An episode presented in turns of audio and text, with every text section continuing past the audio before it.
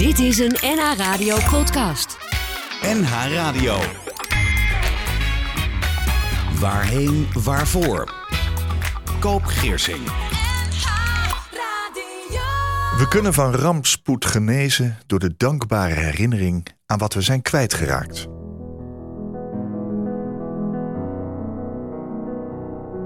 Welkom bij Waarheen Waarvoor op NH Radio. Fijn dat je luistert naar dit gesprek met een gast over leven en dood.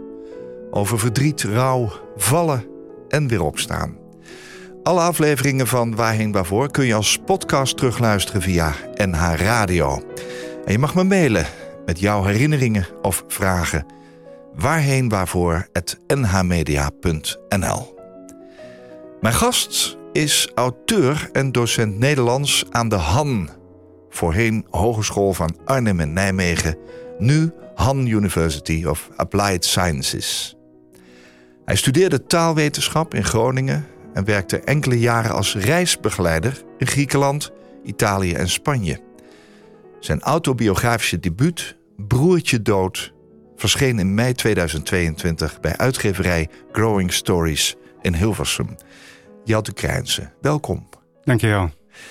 Broertje Dood wordt een eerbetoon genoemd uh, van een grote broer aan een uh, kleine. Peter heette die. Uh, die heb jij nooit gezien, maar die staat wel levenslang al op je netvlies. Het is een verhaal van gemis. Het gaat over de disbalans in een gezin na de traumatische gebeurtenis. Hè, de geboorte en dood van dat kleine babybroertje op 15 januari 1979. En het is het verhaal van een grote broer die alles op alles zet om erkenning te vinden voor zichzelf en voor Peter. Hoe gaat het vandaag met jouzelf? Ja, goed hoor. Prima. Ja, dankjewel. Ja. Prima ook. Ja, ja, ja? ja. Heeft dat te maken met het feit dat je het verhaal nu zeg maar zwart op wit hebt? Ja, tuurlijk ook. Um, het is ook wel mooi wat je zegt hoor. Uh, een grote broer die erkenning, die alles op alles zet om erkenning te vinden. De werktitel van het boekje was ook erkenning. Oh, en uiteindelijk ja? is het uh, Growing Stories geweest. Die heeft gezegd van nou, we maken er een andere titel van. Want Ja. erkenning is te algemeen. Uh, maar dat is wel de reden ja, dat ik het ben gaan schrijven om die erkenning te vinden. Ja, En om ook te krijgen uiteindelijk. Um, dus ja, dat is heel mooi natuurlijk. Dat dat het resultaat ook is, die Ja. erkenning. Ja. Ja, niet alleen voor mij, hè, maar ook voor mijn broertje dus. Ja, voor je ouders. ja ook voor iedereen eigenlijk. Ja. Ja, Ehm, het is, het is, een, ja, het is een, een, een harde titel. ja. Broertje dood. Het is ook een, eh, het is ook een uitspraak. Hè? Het is ook een, een soort gezegd in Nederlands. ja absoluut. Als je ergens een broertje dood aan hebt, dan... Praat je er liever niet over? Ja, precies. Dat is het, denk ik. Hè? Je Mhm. praat er liever niet over. Nou, la- laten we eerst even teruggaan in de tijd. Eh, uit wat voor gezin kom je? Eh, Kun je iets over je ouders vertellen? Uh, ja, uh, ik kom uit Noord-Nederland. Rode, hè? ja, ik ben geboren in Rode. Een tijdje in Friesland gewoond, weer terug verhuisd naar Rode. In Groningen gestudeerd. Um, ja, en als ik terugkijk op het gezin waar ik uitkom, ja, het, nou ja tot mijn zevende waren, waren er veel wisselingen. In de zin van? Ja, verhuizingen. Oh. Uh, ja, en uh, vanaf mijn kwam, ze- dat, kwam dat door je vader, door werk of zo? Ja, Of ook. Door je moeder? Ja, ja, er waren uh, verschillende redenen waarom wij veel verhuisden voor mijn zevende. Um, en vanaf mijn zevende heb ik tien jaar op dezelfde plek gewoond, tot mijn zeventiende, achttiende. Um, en die periode tussen zeven en zeventien was eigenlijk gewoon prima, prima jeugd. Ja, ja. Ja, ja dus, was je eh, gelukkig? Kijk ja. je terug op een ja, gelukkig ja, ja, ja, die, die, die, die periode wel. ja. Ja. En, en je ouders, eh, wat deed je vader? Uh, mijn vader die uh, heeft altijd in een ziekenhuis gewerkt. Um, Als? Ja, hij was uh, manager, um, controller geloof ik. Uh, in ieder geval heel veel financiële Ja. zaken deed hij. Ja, ja. Mijn moeder werkte ook in een ziekenhuis trouwens, als inkoopassistente geloof ik. Um, Hebben ze elkaar daar leren kennen of zo? nee, dat niet. Nee, nee, nee, nee, nee, dat niet. Nee, nee, nee, nee. En dan had je nog een broer. Ja, klopt. Die Oudere broer. Ja, heb je nog steeds. Ja, hè? dat klopt. Ja, Dus het gezin bestond eigenlijk uit eh, vader, moeder en eh, twee kinderen. ja.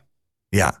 Gelukkige jeugd, eh, zeg je dus. jawel, ja. Ehm, de eerste zeven, acht jaar van je leven, ja, die gingen door. En wist je eigenlijk niet dat je nog een broertje had. Nee, dat, dat, dat, dat is dus heel raar geweest. Dat je dan op een gegeven moment op je zevende, achtste een la opentrekt en een foto vindt. En er dan op die manier achterkomt ja, dat er nog iemand is geweest. Dat is in 1984 geweest. Ja, ongeveer in die tijd. Ja. Ja, en Ik je- was zeven of acht, dat kan ik niet precies terughalen. Nee. Hoe ging dat? Jij was, jij was met je broer. Ja, we waren eh, eh, ja, als nieuwsgierige jongetjes gewoon eh, alle laden aan het opentrekken. Zoals, was kinderen, niet thuis zoals, zoals kinderen. Ja, maar mijn ouders waren niet thuis. We waren samen aan het spelen. En, we, ja, we gingen gewoon op onderzoek uit. En we vonden op een gegeven moment een envelop. En die openden we. En er zat een foto in en een brief. En ja, dat vonden we allemaal een beetje gek toen we daarnaar keken. Wat zag je op de foto? Nou, we, we zagen wel gewoon dat het een, een, een babytje was die niet helemaal goed was. Ehm, dus we hadden zoiets van, hey, ik zei tegen mijn broer van, hey, dat ben jij niet. En hij zei tegen mij van, ja, maar jij bent het ook niet. En eh, ja, wie is het dan wel? Hè? En op die manier kwamen we erachter. En, Wat voor brief zat erbij? ja, van het Antropogenetisch Instituut eh, in Groningen. Ehm, en eh, ja, mijn broertje die, die is geboren met één oog in het midden van zijn hoofd. En het was een ja, klassieke cyclopie. Peter. En mijn- ouders hebben eh, onderzoek eh, laten doen naar eh, ja, of dat erfelijk is. Ook met het oog op dat als wij later kinderen zouden krijgen, of er dan ook een verhoogde kans zou zijn. Dat hebben ze wel gedaan. Ja, dus die, dat onderzoek, ja, daar, daar was een rapportage van. En de, de- nou ja, die, die brief, die, die vonden wij. Daar snapte er natuurlijk helemaal niks van. Nee. Nee, die was 7, 8. Ja. En hoe oud was jouw broer Theo? Ja, die was toen 9. Ik denk dat ik 7 was, hij 9. Oké. Ja. Ja. Maar toen kwam je moeder binnen. Ja, die, die, die, die was natuurlijk geschrokken. Want die had, die had liever eh, zelf het moment eh, willen uitkiezen om het een keer te vertellen. Eh, ja, aan de andere kant, ze geven wel aan van ja, we, we, we hebben het er wel over gehad eh, eh, toen jullie jong waren. Maar ja, wij waren nog zo klein, daar, daar, we- daar weten wij niks meer van. Nee. Ehm, Ja, ik denk dan... ehm, je moeder moet dan toch een tijd zwanger zijn geweest... voordat Mhm. het kindje geboren werd. mhm, Jij was twee mhm. hè, toen, toen het kindje geboren werd. Ehm, maar jouw broer was dan ietsje ouder, vier. Heeft, heeft hij ooit gezien dat je moeder toch... Jawel, ik denk, ik denk wel dat hij eh, daar het een en ander van heeft meegekregen. In ieder geval meer dan ik. Want, hè, want ik was twee.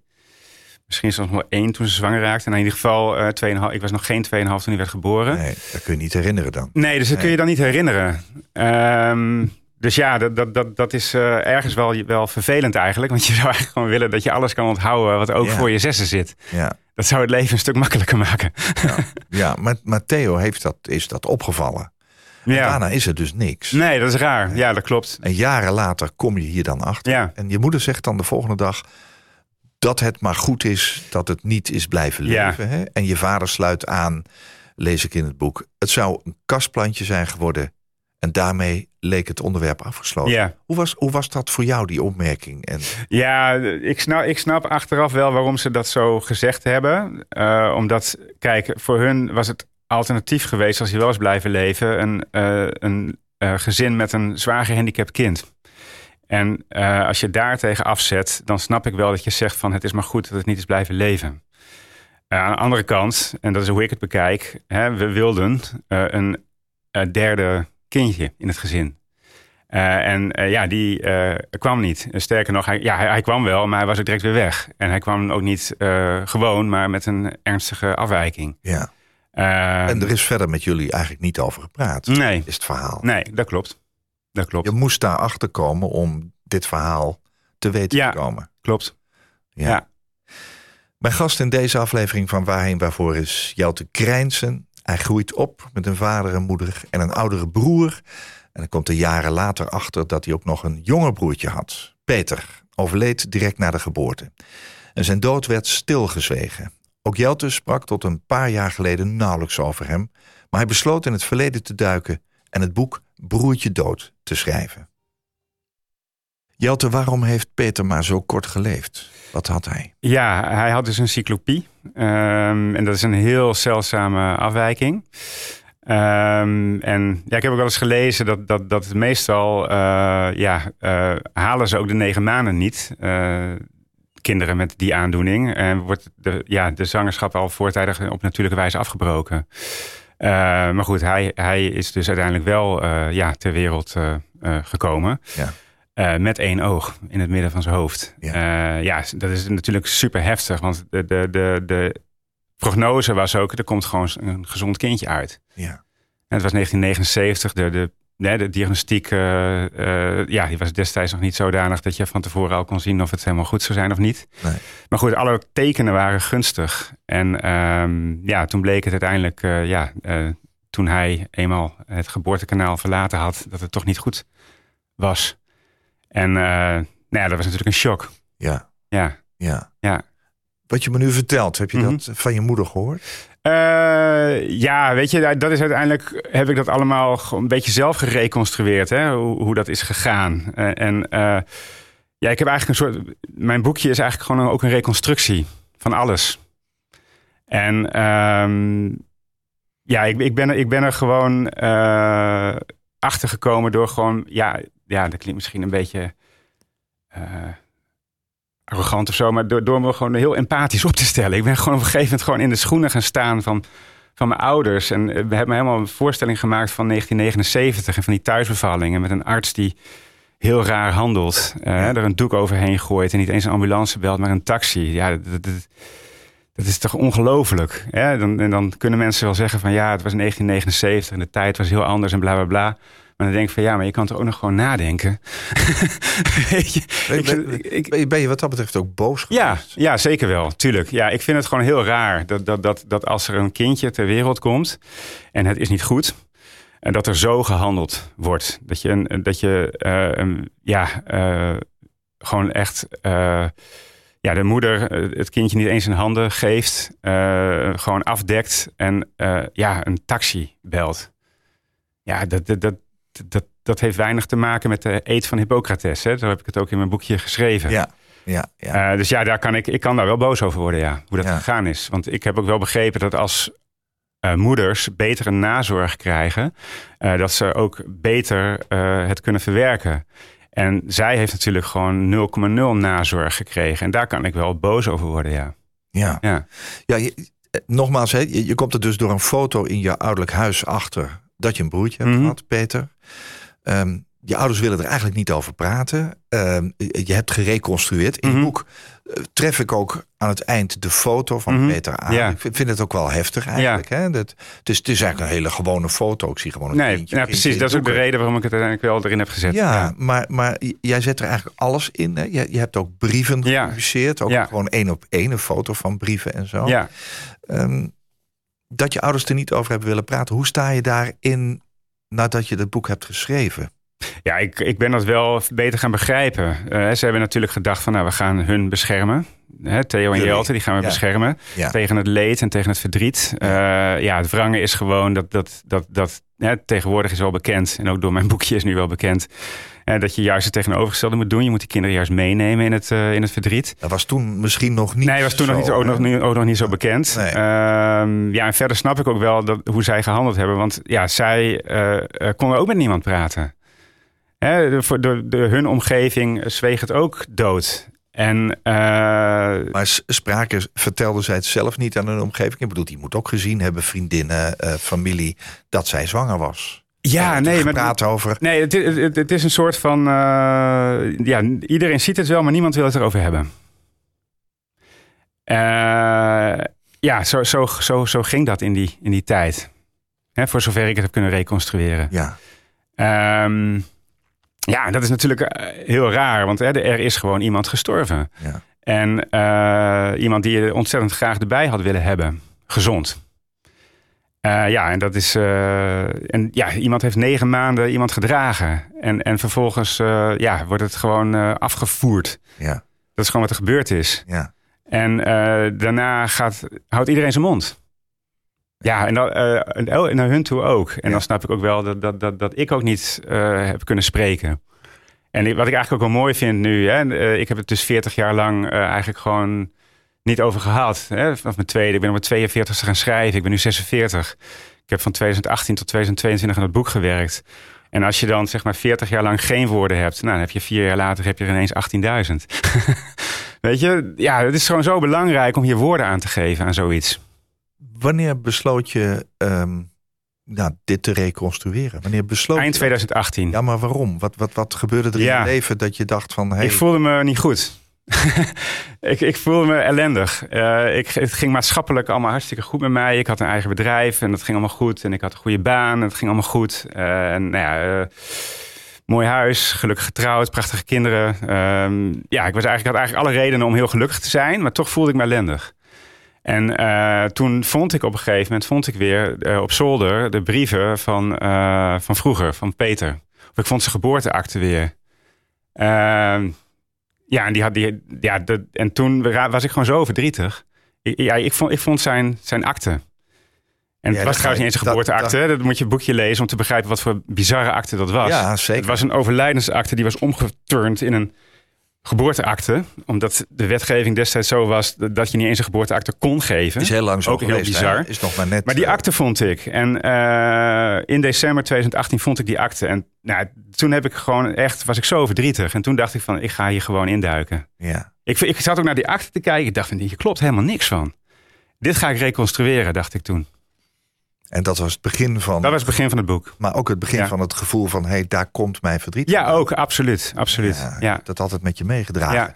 Ehm, het boek begint met een verhaal in, eh, in, in, in, in Griekenland. Mhm. En iemand vraagt aan jou om je te leren kennen. Je, je staat op punt eigenlijk om terug te gaan. En Ja. Je bent al een hele tijd daar. Eh, mis je thuis niet? Ja, die mis ik wel. Wat, wat mis je het meest? Je vader of je moeder? Hè? Ja. Zo begint dat hele verhaal. ja, dat klopt. En eigenlijk zeg je, daar kan ik, daar kan ik eigenlijk geen antwoord op geven. Nee. Ik mis mijn broertje. Ja, weet je, de, de, de, de- ehm, ik ben toen ik wel gaan realiseren in Griekenland van ja, er, er is echt wel een, een gemis in mijn leven. Dat heb ik in Griekenland enorm eh, gerealiseerd. Ik, ik zat daar in een hele hechte gemeenschap met hele hechte families Ja, die heel close waren. En ja, zo close was het bij ons thuis niet. nee. Ik, ik zei in het begin van de uitzending wel van hè, tussen mijn zeven en mijn zeventiende was een prima jeugd. Dat was het ook. Maar er was wel altijd een soort van gemis eh, wat ik wel voelde. En in Griekenland, hè, ook door, door alle kapelletjes en kerkjes en herdenkingen eh, en dergelijke. En hè, de viering van naamdagen, eh, nou ja, eh, sterfdagen, eh, hoe daarmee om wordt gegaan. Toen ben ik echt gaan realiseren van ja, maar wacht eens even. Uitvaarten die drie jaar duren. hè, ja, precies, exact. Ja, Ja, ja. ja, ja. ja. Toen dacht je, bij mij mist iets. Nou, ik, Mhm. ik- wat dat betreft z- zit er ook nog een, ehm, ja, een heel, dat vond ik een heel boeiend verhaal. Je merkte tijdens je zoektocht een gat in het, in het familiealbum. Hè? Je was in fotoboek aan het kijken. En van een foto uit januari 1979 in de sneeuw met, met, tekst. Ja, ja. Die lange donkere winter van 1978, 1979, waarin zoveel nare dingen gebeurden, Ja. geschreven door jouw moeder. En dan een sprong van vier maanden naar Mhm. 13 mei 1979, echt vier maanden verder. De verjaardag van je broer Theo, met de tekst, je broers vierde verjaardag, wat een feest. En jij schreef, het leven ging natuurlijk gewoon door na Peters dood. Wat moet dat moeilijk zijn geweest voor mijn moeder? mhm. Je bent je ook gaan realiseren dat het voor hun natuurlijk ook niet alleen maar een soort bozig verhaal is, maar dat daar ongelooflijk leed. ja, ja, dat moet verschrikkelijk zijn geweest. Ik bedoel, eh, eh, er is dus ook tussen januari 1979 en mei 1979 is geen één foto gemaakt. Nee, En ik ik heb ook in mijn boekje geschreven, dat is een, een- geen gat in een cv, maar een gat in een fotoboek. Eh, in dit geval in mijn fotoboek. En dat zegt ook heel veel, hè, dat er in, in, in die vier maanden gewoon geen één foto is. Ja, Over de leegte eh, in mijn moeders leven, toen de leegte ook in mijn leven. Eh, nou ja, het leegte in het, eh, het leven van ons hele gezin, hè, ook van mijn vader en mijn broer. ja.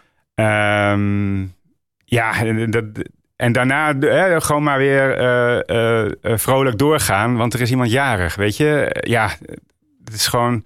Het is ook Over- heel moeilijk, hè? Het is Denk, overleven, hè? het is ook over overleven geweest. Ja, Ja, ja. Ja, waarschijnlijk wel met de bedoeling om jullie te beschermen. En Ja. toch nog een, een mooie, maar je voelde het toch.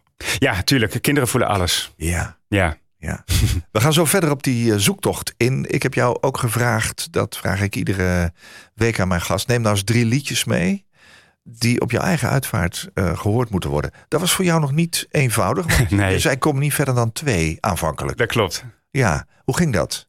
Nou, ik, ik, ik, ik, ik, ik heb sowieso wel een nummer, eh, Scar Tissue van de Red Hot Chili Peppers, die ik er heel graag in wilde hebben. Maar die, dat is gewoon zo'n eh, heftig rocknummer. Eh, dat is voor de zondagochtend misschien altijd even geschikt. Oh, je dacht even als radiomaker. Ja, ik, ik, ja ik, ik ging alweer in de schoenen van een ander staan. Nee, maar, weet je, eh, dus, maar toen, toen eh, kwam ik uiteindelijk eh, daardoor niet op drie nummers. Want ik dacht van dat nummer is een beetje te zwaar. Nou, die gaan we ruig. wel horen hoor. Oh, straks. te gek. Ja, nou, in ieder zeker. geval. maar toen kwam ik uiteindelijk uit bij andere nummers. Ja, waar beginnen we mee? The Will to Death. Ja, dat vind ik prima. Wat, wat uh, zit daarachter? Waarom wil je dat laten Ja, nou, dat is een heel mooi liedje van John Frusciante. En uh, er zit een heel mooi zinnetje in. The will to death is what keeps me alive. En heel veel mensen denken van als je dan over de will to death hebt, nou, dan gaat het over zelfmoord of zo. Maar daar gaat het juist helemaal niet over. Het gaat er nou juist uh, over dat je niet uh, uh, bang moet zijn voor de dood. en juist als je niet bang bent voor de dood, kun je voluit leven. En vandaar het zinnetje: The will to death is what keeps me alive. en wees niet bang. En leef voluit. Dat is eigenlijk wat ik mensen wil vertellen als ik zelf ja, een begrafenis uh, heb.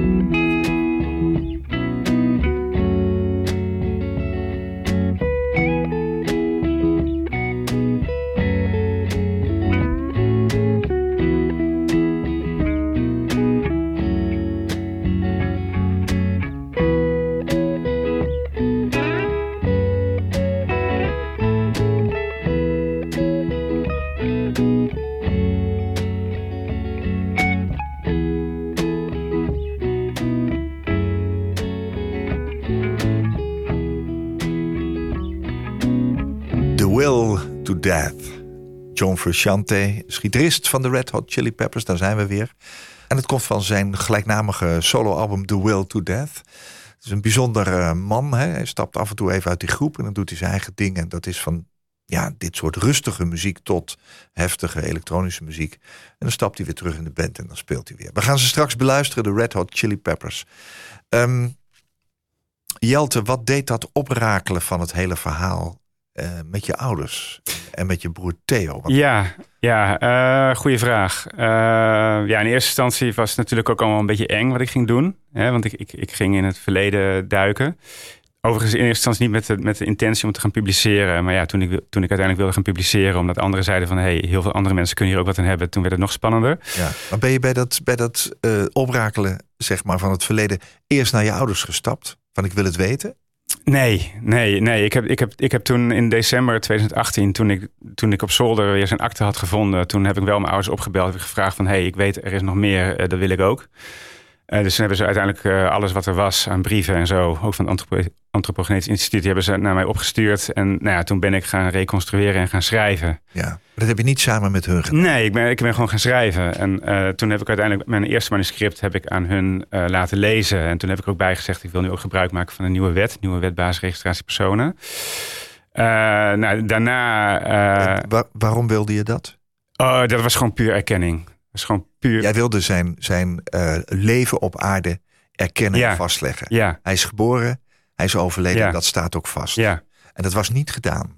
Nee, dat was niet gedaan. Dat kon toen ook niet. hè, kon ook niet toen. Nee, nee, het is echt bizar. Dat, dat, dat kan eh, pas vanaf 4 februari 2019. Ja, dat is nog niet zo lang hoor. Nee, nee, dat is dus. eh, maar toen heb ik begin 2019 gewoon gezegd van ik wil, ik wil samen met jullie wil ik hem inschrijven, Ja. zijn naam registreren in de basisregistratie personen bij de gemeente. Werkte zij makkelijk met je mee? Eh, nou, nee. eh, eh, want daarvoor heb ik ook wel dingen geprobeerd. Er waren, in die tijd was er ook in 2015, 2016 was er een petitie gaan in Nederland. En toen heb ik ook krantenartikelen aan mijn ouders gegeven over die petitie. Ook weer aangegeven, nou, als straks hè, dit erdoor is, dan wil ik daar iets mee doen. Daar werd toen niet op gereageerd. Pas toen ik in 2019 een heel manuscript aan mijn ouders heb laten lezen. Ehm, ja, toen eh, en met daarbij het verhaal van de nieuwe wet is erdoor. Toen pas gingen ze overstag. Ehm, maar goed, wij, wij hebben de- dat dus gedaan. Dat was heel mooi. We hebben toen direct daarna ook een gedenkplaatje opgehangen bij de plek waar ze as is uitgestrooid. Ja, en dat is gewoon heel, heel goed geweest. Ja. En ehm, ja, dat was alleen maar heel erg helend voor iedereen. Achteraf, hè? Ja, toen het klaar was. En Klopt. toen je eenmaal zover was. Er is ook wel wat gebeurd. Die ouders die, die hebben dit gelezen. En, en ja, voor hun kwam ook het hele verhaal weer terug. Wat, wat was hun eerste reactie? ja, prima, nee, ja, prima gedaan. Hoe kan ik, eh, wat, wat kunnen we voor je doen? Was, Ja, het is, het is gewoon heel, heel vervelend als rouw, zeg maar, asynchroon verloopt. Eh, want dat, nou, als rouw asynchroon verloopt, dan dat drijft mensen uiteen. Want mijn moeder die had het dan al afgesloten voor zichzelf in 2001. Kom jij nog weer terug met... Toen heeft ze hem laten bijschrijven in haar trouwboekje. Had ze eigenlijk dezelfde behoefte als die ik had in eind 2018. Oh, dat heeft ze gedaan, ja. En dan ga je dus een soort van beerput openmaken bij iemand, terwijl hij daar helemaal geen eh, zin meer in heeft. Weet je wel? Want voor, ja, voor mij is het klaar. Weet je wel, wordt er dan gezegd. Oh ja. maar voor mij is het niet klaar. Weet je wel? En dan, en, Ging het ook zo? nou ja, weet je, eh, dat soort momenten zijn er wel geweest. Het En, schuurde. ja, en, en juist daarom is het zo belangrijk om gezamenlijk eh, eh, ja, bepaalde rituelen rondom een dood te doen. Zodat je, ja, hè, dat- zodat het synchroon blijft lopen. Dat was je moeder. Hoe reageerde je vader? Ja, die, die stak altijd zijn kop wel een beetje in het zand. Ja. ja, gewoon te pijnlijk. Ja. Moeilijk voor hem. Ja. Ja. En eh, hoe uitte zich dat dan? Nou toen ik bijvoorbeeld eh, de plek had ontdekt waar zijn as is uitgestrooid, toen heb ik dat ook verteld. Dat is nu twintig jaar geleden. En, en eh, toen gaf ik gewoon aan van, hé hey joh, ik heb iets ontdekt. En jullie hebben altijd gezegd, het valt niet meer te ontdekken. En ik heb het gewoon ontdekt. En ja, daar werd dan niet op gereageerd. Dan, dan dook hij weg achter zijn krant. En eh, ja, gewoon nogmaals, het is, was gewoon te pijnlijk. Ja. En, eh, maar dat zijn wel momenten, dan voel je je heel eenzaam. Want dan heb je zoiets van, ja, ik heb, ik heb iets, iets, iets van de familiegeschiedenis boven tafel gekregen. Ik had eigenlijk wel een beetje verwacht dat ze misschien wel blij mee zouden zijn. Hè, van, ik heb ontdekt waar, ze, waar, waar die is uitgestrooid, weet Ja. je wel. Ja. En ze wilden er eigenlijk toen niks van weten. En het mooie is dat nu, door het boekje, eh, hebben ze zoiets van, nou, hè, wij willen eigenlijk ook wel daar, als we er niet meer zijn. Nou moet je nagaan. Ja, dat is gewoon prachtig. Ja, nou ja, je, je hebt je ouders natuurlijk ook een, een cadeau gegeven met dit boek. Eh, zeker eh, nu het helemaal klaar is. Eh, je broer ook en jezelf ook. Mhm. Ehm, je broer Theo, Mhm. ik zou bijna denken, je hebt dit samen opgepakt. Ja, toen. Ik de plek had ontdekt waar zijn as is uitgestoten, heb ik hem ook opgebeld. Zo van, joh, geloof je gewoon bijna niet waar ik nu ben en waar ik nu sta en wat hier is. En toen is hij ook naar me toe gefietst en toen hebben we er samen ook een tijdje rondgelopen. Uh, maar we zijn in de jaren daarna ook wel, uh, hebben we ook wel ja, onze mindere periodes gehad. Uh, en dit is uiteindelijk iets wat ik uiteindelijk, ja, wat ik alleen heb opgepikt. Die mindere periode had die te maken met, met dit onderwerp? Uh, ja en nee. Uh, er is een tijd geweest uh, waarin het bij hem allemaal niet zo lekker liep, privé. En toen heb ik hem heel erg geholpen. En toen kwam er voor mijn gevoel kwam er vrij weinig voor terug. Ik had echt het gevoel van, nou, dit is alleen maar inrichtingsverkeer geweest. Dus was ik er even klaar mee. Ehm, ja, en, en nou ja, vroeger ja, hadden we gewoon ja, ook wel, ja, zoals broers het kunnen hebben, onze dingen. Um, maar goed, uiteindelijk uh, is die relatie nu heel goed en daar ben ik ook heel blij mee. Ja, het is ja. allemaal goed gekomen. Ja. Zou het kunnen zijn dat zijn mindere periode ook hiermee te maken heeft? Dan? Jawel, ja, dat zegt hij zelf ook wel. Dat ons leven zou heel anders zijn gelopen als uh, Peter was blijven leven. Ja. Of uh, als er anders mee om was gegaan. Absoluut, ja.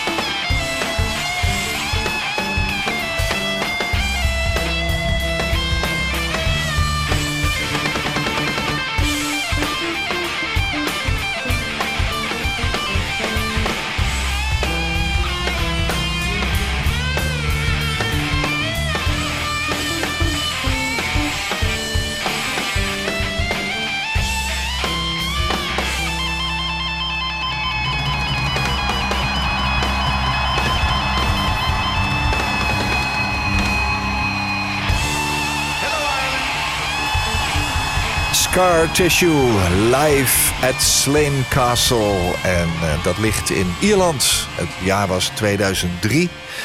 Scar Tissue was een hit van de Red Hot Chili Peppers. En voorman Anthony Kiedis die noemde zijn autobiografie Scar Tissue. Dit liedje was een beetje bang dat mensen nou zouden uitschakelen. Ik denk dat wel meevalt hoor. Ehm, waarom deze live versie? Ja, dit is gewoon mooier, puurder, rauwer dan dit gaat het nooit meer worden. nee, dit is gewoon, dit is geniaal. Ja, waarom dit liedje trouwens dan? Ja, de tekst. eh, hè, scar tissue, littekenweefsel. Ehm, ja, weet je, ik, ik, hè, on- ondanks het feit dat tussen mijn zeven en mijn zeventien het allemaal prima was... eh, ja, heb ik toch wel de nodige ja, littekens. Zoals ieder mens dat heeft trouwens hoor. En, en eh, ja, dit, dit liedje geeft gewoon zo fantastisch uitdrukking aan, Ja. aan alle facetten van het leven. Ja, Ja. Ja. Je luistert naar Waarheen Waarvoor op NH Radio. Mijn gast is Jelte Krijnsen. Eh, ja, je vertelt over je littekens. Die iedereen heeft, maar jij hebt ze vooral omdat je je ongelukkig voelde. Er is iets gebeurd in jullie leven, het leven van het gezin. Het gezin Krijnsen. Namelijk, je bleek een, zomaar nog een broertje bij te hebben waar nooit iemand over sprak.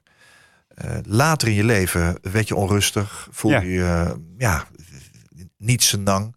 Precies. Alle redenen om gelukkig te zijn, maar je was het niet. Je komt erachter dat eh, toch nog sporen leiden naar eh, Peter, die je nooit hebt eh, gekend. En dan besluit je, ik ga opzoeken hoe het allemaal werkelijk gegaan is. Ja, goede samenvatting. Dat, dat heeft ook wel gezorgd voor verwijdering tussen jou Ja, en je ouders. absoluut. En tussen jou en je broer misschien wel. Wat inmiddels gelukkig hersteld is. Mhm. Maar, maar het, het geeft wel aan hoe eenzaam iedereen op, op zijn plekje geweest is. Hè? Ja. Ja, dat is dus wat zo'n babydood doet. Hè? eh, je, eh, het, het, het, het, het, soort- het is een soort splijtswam in een gezin, zo'n dood babytje waar niet over gesproken wordt. En, en eh, daarom vind ik het ook zo belangrijk dat dit verhaal gehoord en gelezen wordt. Je noemt het ook een belangrijke boodschap. Ja, weet je, doe het samen. Hè, Een babydood is geen, geen verlies van de moeder. Het is ook geen verlies van de ouders. Ja, dat is het ook. Hè, maar het, het is vooral een verlies van het hele gezin. En dat moet je als gezin, als geheel aanpakken. En doe je dat niet, hè, laat je de kinderen er buiten, dan, dan, Kun je ontsporen? ja, dan kan het ontwricht raken. En in meer of mindere mate. Ja. Ja, Heeft, heeft het schrijven van het boek, want uiteindelijk besloot je het toch te publiceren. Hè? ja. Je, je dacht, dit is toch de moeite waard om te lezen. ja kan weet andere je, mensen ook helpen natuurlijk. Ja, nou, dat is uiteindelijk de reden om het ook te gaan publiceren eh, geweest. Om, om, omdat het andere mensen heel erg kan helpen. En dat blijkt nu ook uit brieven die ik en e-mails die ik krijg van lezers. Van joh, eh, ja, van wij, eh, ik heb ook een broertje of een zusje gehad. En eh is ook nooit over gesproken. Hebben ook nooit wat mee gedaan. En nu hebben we toch, net als jullie gezin, gebruik gemaakt van de nieuwe wet. En we hebben een afscheidsritueel gehouden. En dat was, nou ja, de mensen schrijven echt van over, over dagen met, met gouden randjes. En dat soort dingen. Dat soort brieven krijg ik. Ja, is gewoon geweldig. Wat heeft het schrijven van het boek met jouzelf gedaan? Veel meer rust. Ik was altijd, eh, ja, ik, ik kon eigenlijk alleen maar door heel hard werken en heel hard sporten, kon ik rust vinden. En nu kan ik gewoon rust vinden door gewoon eh, thuis te zitten. ja, en eh, ja, schrijven is gewoon sowieso echt een hele fijne bezigheid, vind ik. En ehm, ja, dat, dat, dat biedt, ehm, als je dat goed doet, gaat het je gewoon heel veel inzichten geven waar je heel veel aan kan hebben. Het heeft jou dus geholpen. Ja, absoluut. Ja. Je je draagt het boek op aan je kinderen. Ja, Roeland, Marijn en Joris. ja. Hoe hebben zij op het verhaal gereageerd? Ja, nou ja, ze, vinden, ze zijn eigenlijk alleen maar heel erg blij eh, dat ze dan ook snappen waarom eh, papa soms eh, ja, niet altijd de rustigste is, zeg maar. En ehm, ja, eh, mijn jongste Joris, die, die, die, ja, die, die is alleen maar heel erg blij eh, dat hij dit allemaal weet. Hè? Eh, die, die, die beseft nu ook van, oh ja, ik had nog een oom kunnen hebben. En, eh, ja, ja, een oom, ja. ja, en, en eh, nou ja, goed, hij is ergens ook wel trots dat hij eh, dan eh, de derde is. En dat ik door hem ook weer bij mijn derde ben uitgekomen en zo. Ja. En eh, nou, dat is alleen maar heel erg leuk en mooi. Je bent nooit bang geweest zelf om kinderen te krijgen? Nee, nee, nee, nee. Nee, ook omdat hè, we wisten ook gewoon, het is niet erfelijk. Dat wisten we. Ja, oké. Eh, Dat is dan nog het lichamelijke stukje, Mhm. maar, maar het geestelijke misschien? Nou, ik ben nu soms wel, dat ik, ik besef wel, zeg maar, door alles wat er vroeger gebeurd is, van hoe kwetsbaar eh, eh, een, ge- een gezinssysteem is. Ja. En ik besef ook wel hoe dankbaar je moet zijn voor gezonde kinderen. Want dat is absoluut geen vanzelfsprekendheid. Nee. Dus ik ben uiteindelijk ook heel dankbaar nu voor heel veel dingen. Ja. Ja, ja. Het, het had zoveel harmonieuzer, fijner, vrolijker en ontspannender kunnen zijn als Peter er wel was geweest, Mhm. lees ik. Rouw gaat over wat had kunnen zijn. Mhm. Hoe heeft die rouw zich inmiddels bij jou genesteld? Ja, ehm, ik denk dat je het nooit echt. Ja, als mensen die praten over van je moet het een plekje geven, dat is onzin. Je Ja. kunt het geen plekje geven. Nee. Je kan het alleen maar integreren in je leven. Ja, verweven. Ja, je moet het verweven. En je kan een plekje geven, dat is zo'n onzin. En eh, er zijn nu eh, weken, maanden dat ik er helemaal niet aan denk. En dan, dan af en toe denk ik er weer aan. Eh, en nee, dat is ook goed. Ja. Je kan dit niet wegstoppen. Dat is wat ik er vooral van heb geleerd. En het hoeft ook niet. Nee, nee juist niet. Ben Nee. je er nog wel eens verdrietig over? Jawel, jawel, tuurlijk. En als je nou bij je ouders komt, kun je dan hierover praten? Makkelijker. Maar ja, weet je, het is niet zo dat, dat dingen na 40 jaar ineens gewoon 100% anders zijn. Nee. Maar er is wel een goede beweging in gang gezet nu. Ja. Ja, wat Ja. ik al zei, het, het, het boek is bijna een cadeau, hè? Ja, Dat is een cadeau. ja het, is, het is een prachtig verhaal. Weet je, mensen denken van oeh, oeh, broertje dood, dood, dood. Daar ga ik niet over lezen, eng, eng. Maar dat is het helemaal niet. Het is uiteindelijk alleen maar een boek over een gezin... wat uiteindelijk weer bij elkaar komt na 40 jaar. Ja. En eh, alle grote verhalen gaan over thuiskomen. En dit is uiteindelijk een verhaal van thuiskomen. Peter die thuiskomt, mijn ouders en mijn broer en ik... die weer bij elkaar komen. ja. Dat is de kracht van het verhaal. En Peter heeft geleefd. Juist, Ja, dat is ook zo. ja. Welke rol speelt Peter vandaag de dag? Eh, dankbaarheid voor wat ik zelf nu heb. Hè, drie gezonde kinderen. Ehm, en ook, eh, nou ja, ik ben heel veel dingen gewoon heel veel beter gaan begrijpen. Hè, hoe dingen zijn gelopen. Ja, oké, het, het is ons overkomen. Het is ook gewoon pech geweest. En dat, ja, weet je, dat, alleen al dat besef van het is... De dingen die gebeurd zijn, die, die- dat zijn we niet expres aangedaan of zo. Weet je, Nee. dat, dat is gewoon gebeurd. Ja, Gewoon pech. ja. Je weet nu waar de as van Peter verstrooid is. Daar hangt een klein eh, gedenkbordje bij. Hij is eh, bijgeschreven in eh, de gemeente, Mhm. zou je kunnen zeggen. Ja, klopt. Dus het is een mens geweest dat Ja. geleefd heeft. Ja. Dat is voldoende. ja, dat is prachtig. Ja, absoluut.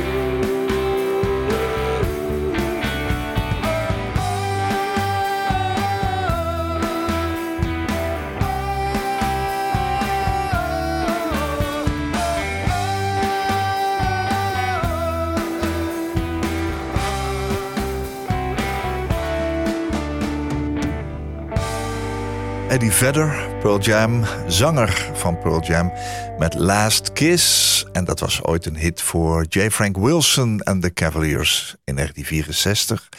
Eddie Vedder die vond de plaat in een antiekwinkel vlak voor een show en dacht, die ga ik ook opnemen. Dit is een betere versie dan het origineel, hè, zeg jij. Jel. Dat zei ik, ja. ja. Ja. Waarom stond deze? Want eh, hier kwam je later wat mee bij mij. Je zegt, ik heb toch een derde nummer gevonden, Ja. Last Kiss. Ehm, waarom dit nummer? Eh, ja, dit is zo'n verdrietig verhaal, dit liedje. Maar eh, tegelijkertijd is het gewoon zo licht van toon. Een beetje net als mijn boekje. Het is ook eigenlijk een verdrietig verhaal, maar ook licht van toon. Ja, En daarom vond ik het wel passend. En ehm, ja, het klinkt in dit nummer toch een beetje zo door van... nou ja, er is altijd nog hoop. En daarom vond ik het eigenlijk wel een mooi nummer. ja, En passend. Ja, ja. ja. Er is altijd hoop en licht, hè? precies. Ja. Voel je dat zelf ook zo? Ja, tuurlijk. Ik bedoel, er zijn altijd kansen. Hè, als, er, als, er, als, er, als, er, eh, als je in een benarde situatie zit, je kan er altijd eh, uitkomen. Je moet wel alleen willen en durven Ja, en doorzetten. dit was jouw debuut, hè? Als een auteur, hè? Ja. Broertje dood. Ja, En nu? ja ik, ik ben nu bezig. eh, ik ben net een maand bezig met een eh, nieuw verhaal. Eh, dat gaat een, ook een autobiografisch verhaal eh, worden. Eh, een wat dikker boek. Eh, ja, een roman. Ja, en dat, dat, gaat over mijn jaren in Griekenland. Ehm, Je Ja, was dat- reisleider, hè? Je Ja, klopt. leidde mensen rond. Ja, ja. ja. ik werkte samen met. eh, ik was toen begin 20, eh, een collega van mij was toen begin 40. En we runden samen een reisagentschap in Griekenland. Eh, en nou, dat was eigenlijk het, het vrije leven. Maar mijn nieuwe boek gaat dan over de keerzijde van het vrije leven. En wat was die? Eh, nou, voor mij eh, was er niet echt een keerzijde, maar voor mijn collega wel. Eh, want ja, die zat daar vooral heel veel alleen. Ik, ik had ook heel veel groepen, maar hij zat heel veel alleen. En hij had ook al een heel verleden in Griekenland en werd er ook mee geconfronteerd. Ehm, en ehm, ja, ik kan er nog niet al te veel over verklappen over het verhaal. Maar in ieder geval, ehm, het lijkt altijd van, van, de, van de buitenkant altijd heel mooi. Weet je wel, zo'n baan in het buitenland. En geen 9-to-5 job en niet achter de computer. Maar het heeft ook wel degelijk keerzijdes. En eh, nou ja, daar gaat het over. Waarom zoek je dat soort dingen? Eh, omdat het me intrigeert. Ik, ik, eh, ja, ik heb mezelf ook wel eens afgevraagd van hè, hoe, hoe zou ik zijn geworden als ik nou, geen, geen, geen vader zou zijn geworden. En want die collega met wie ik daar zat, die was uiteindelijk geen vader geworden. Had het wel graag wi- gewild. En nou ja, zit dan in zijn eentje, of nou, niet in zijn eentje, maar bij mij dan op zo'n eiland. Want we zaten dan op Rodos. Ehm, en ik vind het gewoon eh, heel eh, interessant, zeg maar, eh, waarom mensen zijn geworden zoals ze zijn geworden. Dat is het. Ja, dat is het eigenlijk. Ja. Ja. Heb je van jezelf afgevraagd hoe je nu in het leven zou staan als er wel een Peter was geweest die je had kunnen bellen? Of bij Ja, tuurlijk. Dat is wat ik zo straks zei, hè, ook over mijn broer. Dat, dat, dat, het zou allemaal heel anders zijn gelopen als hij er wel was geweest. Ja, daar zijn we als- allebei heilig van overtuigd. Maar dat heeft niet zoveel zin om daar Nee. stil te staan. Hè? Dus ehm, ja, dan zou het allemaal heel anders zijn gelopen. Ja. Maar go- goed, nu, nu, nu is het ook eh, allemaal heel goed geweest. Op een of andere manier. Ja. Nou ja, zeker met het boek wat je geschreven Ja. hebt.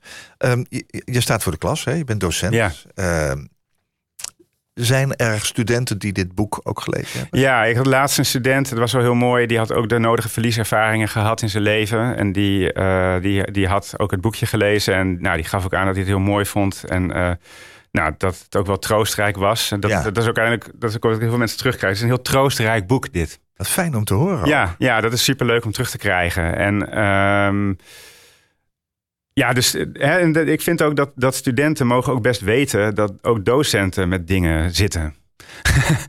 en eh, ja, dat, we zijn allemaal mensen van vlees Ja. en bloed. Dus ja. Je bent voor je student ook een beetje een vader, toch? nou, misschien voor sommigen wel. Ja, Ja. dank, dank. Mijn gast in deze aflevering van Waarheen Waarvoor was Jelte Krijnse, auteur, docent Nederlands aan de Hogeschool van Arnhem en Nijmegen. Jelte studeerde taalwetenschap in Groningen, werkte enkele jaren als reisbegeleider. Groeit op met een vader, moeder en oudere broer, maar komt er jaren later achter dat hij ook een jonger broertje had, Peter. Die overleed direct na de geboorte en zijn dood werd stilgezwegen. Maar Jelte besloot in het verleden te duiken en het boek Broertje Dood te schrijven, uitgegeven bij Growing Stories. Nou Jelte, dank dat je hier was. Graag gedaan. En nogmaals, ik vind dat je je ouders, je broer, je kinderen, je vrouw, jezelf een prachtig cadeau hebt gegeven met dit boek. Dankjewel. Fijn dat je erover wilde vertellen. Dankjewel. Koop Geersing. Als jij een keer te gast wilt zijn in Waarheen Waarvoor om te vertellen over jouw levensreis, laat me dat dan weten via waarheenwaarvoor.nhmedia.nl. Waarheen waarvoor at nhmedia.nl. Dit was een NH Radio podcast. Voor meer, ga naar nhradio.nl. NH Radio.